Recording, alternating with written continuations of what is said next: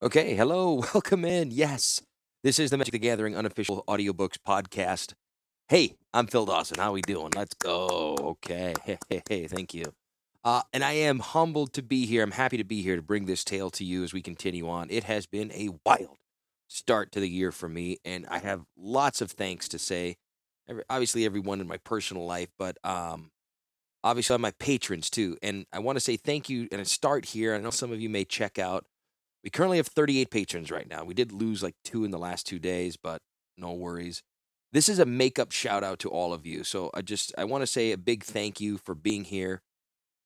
To everyone who's uh, been a supporter, including Pip. Thank you so much. Andrew, Michael, Tom G, Ashnod, Jeff, big fan of noise, Ben, Martin, Alfie, Nathaniel, Menti, uh, Johan, Yol, Steven, Michael, Salandrea, uh, my other brewer friend, John Fourfours, Evan, Robert, Joshua, Marcos, Nicholas, mislabeled, another Michael, Tin Can, Gabriel, Walt, Matt, M, Gnomish Brigand, Brad, Thomas, Dose, Matt, Toner, Ted, Peter, and our newest one, Peter, TJ, and Sean. Thank you so much for being patrons. And I, I know it's difficult to choose creators you want to follow, and especially one that maybe if you've joined recently, like you don't seem like you're getting enough out of it. But look, been very busy.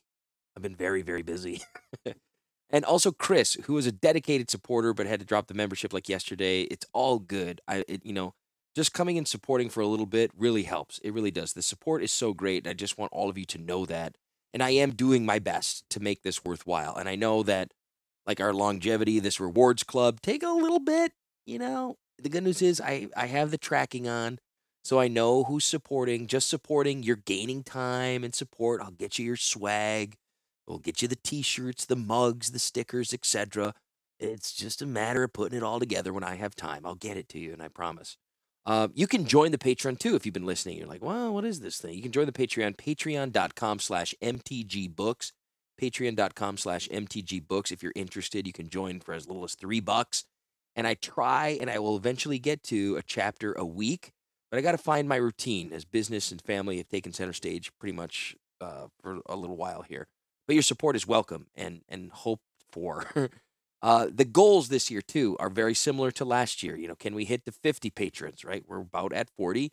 I think we can get to 50 if we just, you know, consistently post the chapters. Speaking of posting chapters, will I ever do that in like social media? You know, I record like at like at 11 p.m. or something like that, and I go to bed immediately afterwards. So it's a little tough.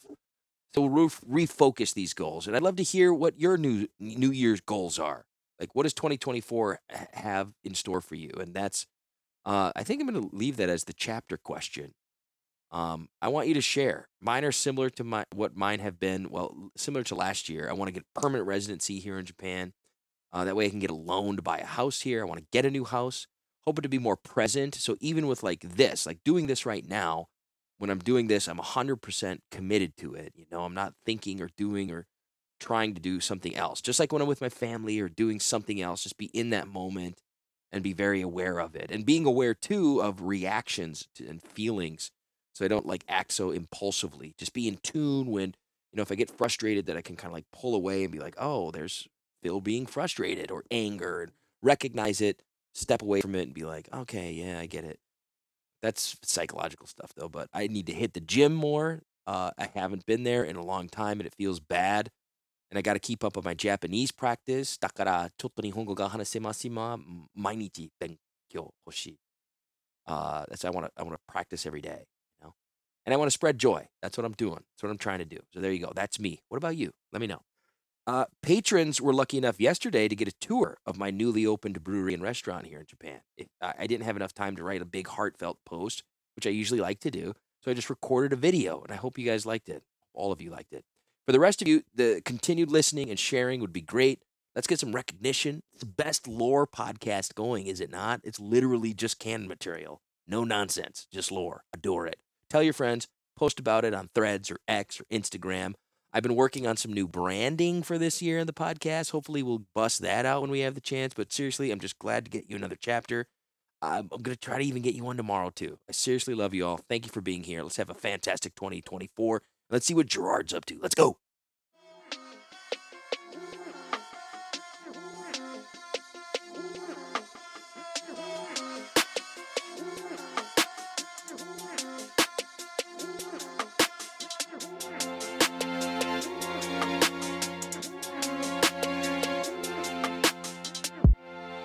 Chapter 8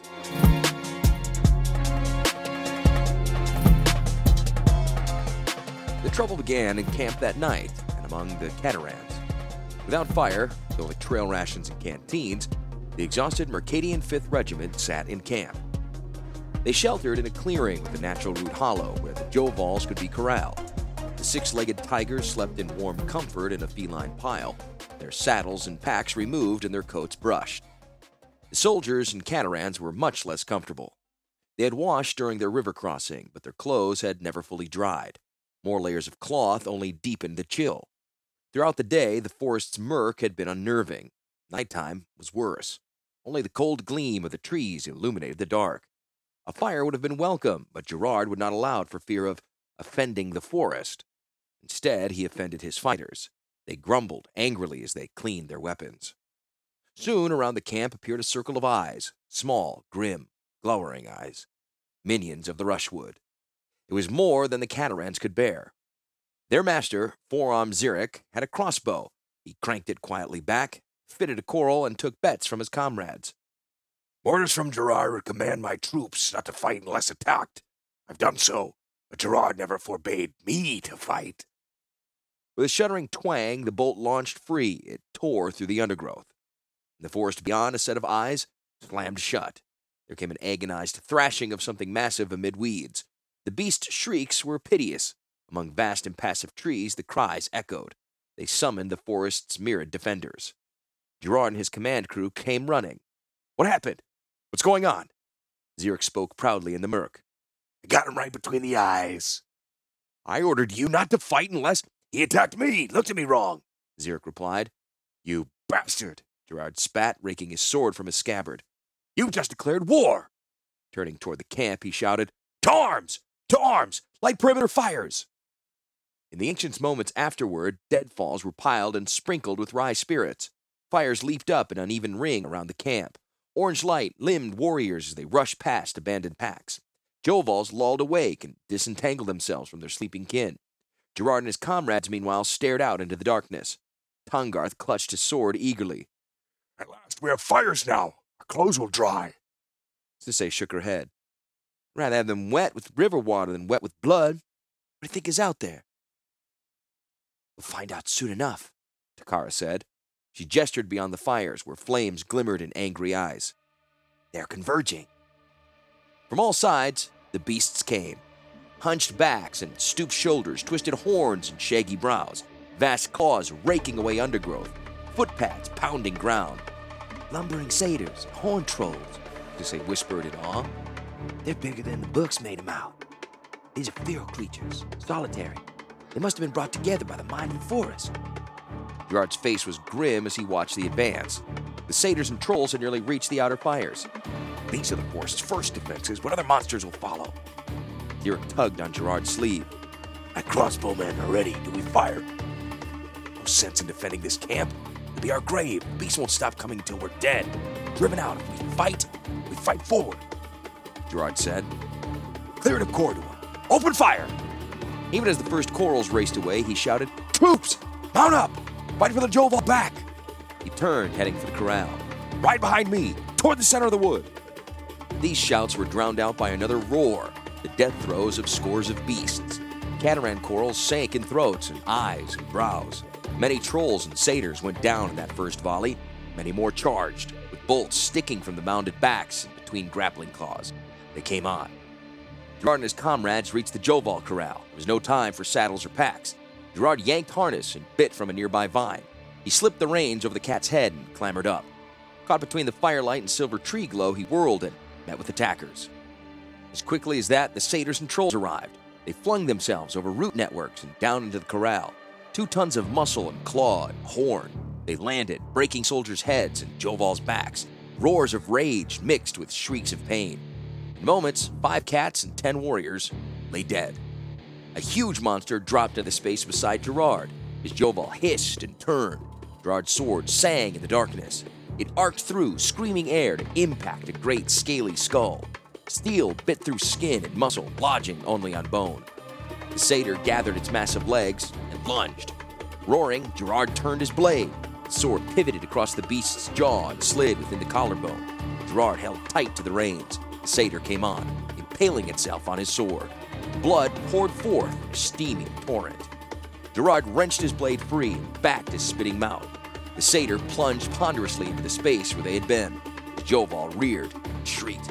It barreled into the rump of Sisay's beast, which stood like a rampant lion, where Jhovall's claws raked the face of another satyr. Win free! Gerard shouted. And grab a torch! Follow my lead!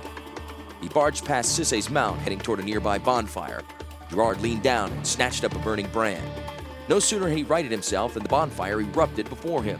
Coals and sparks leaped up in a killing hail. Gerard reined his mount back. Something vast had been plunged into the midst of the blaze, driven there by a shrieking Jhovall. Tahngarth rode that Jhovall.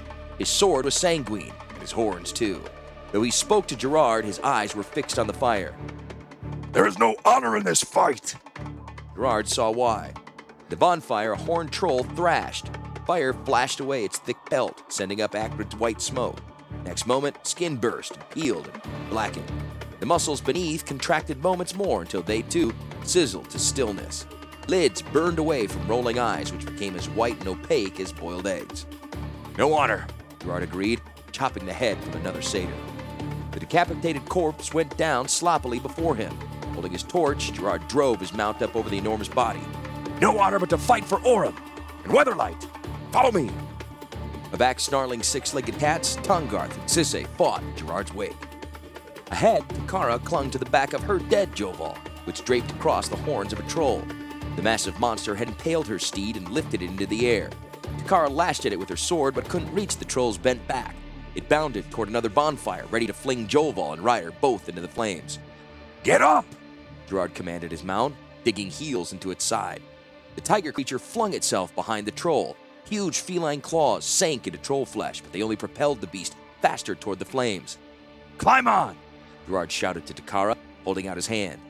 She sheathed her sword and rolled down the back of her dead mount, grasping Gerard's hand. He swung her into place behind him. Gerard reined hard, his mount reared.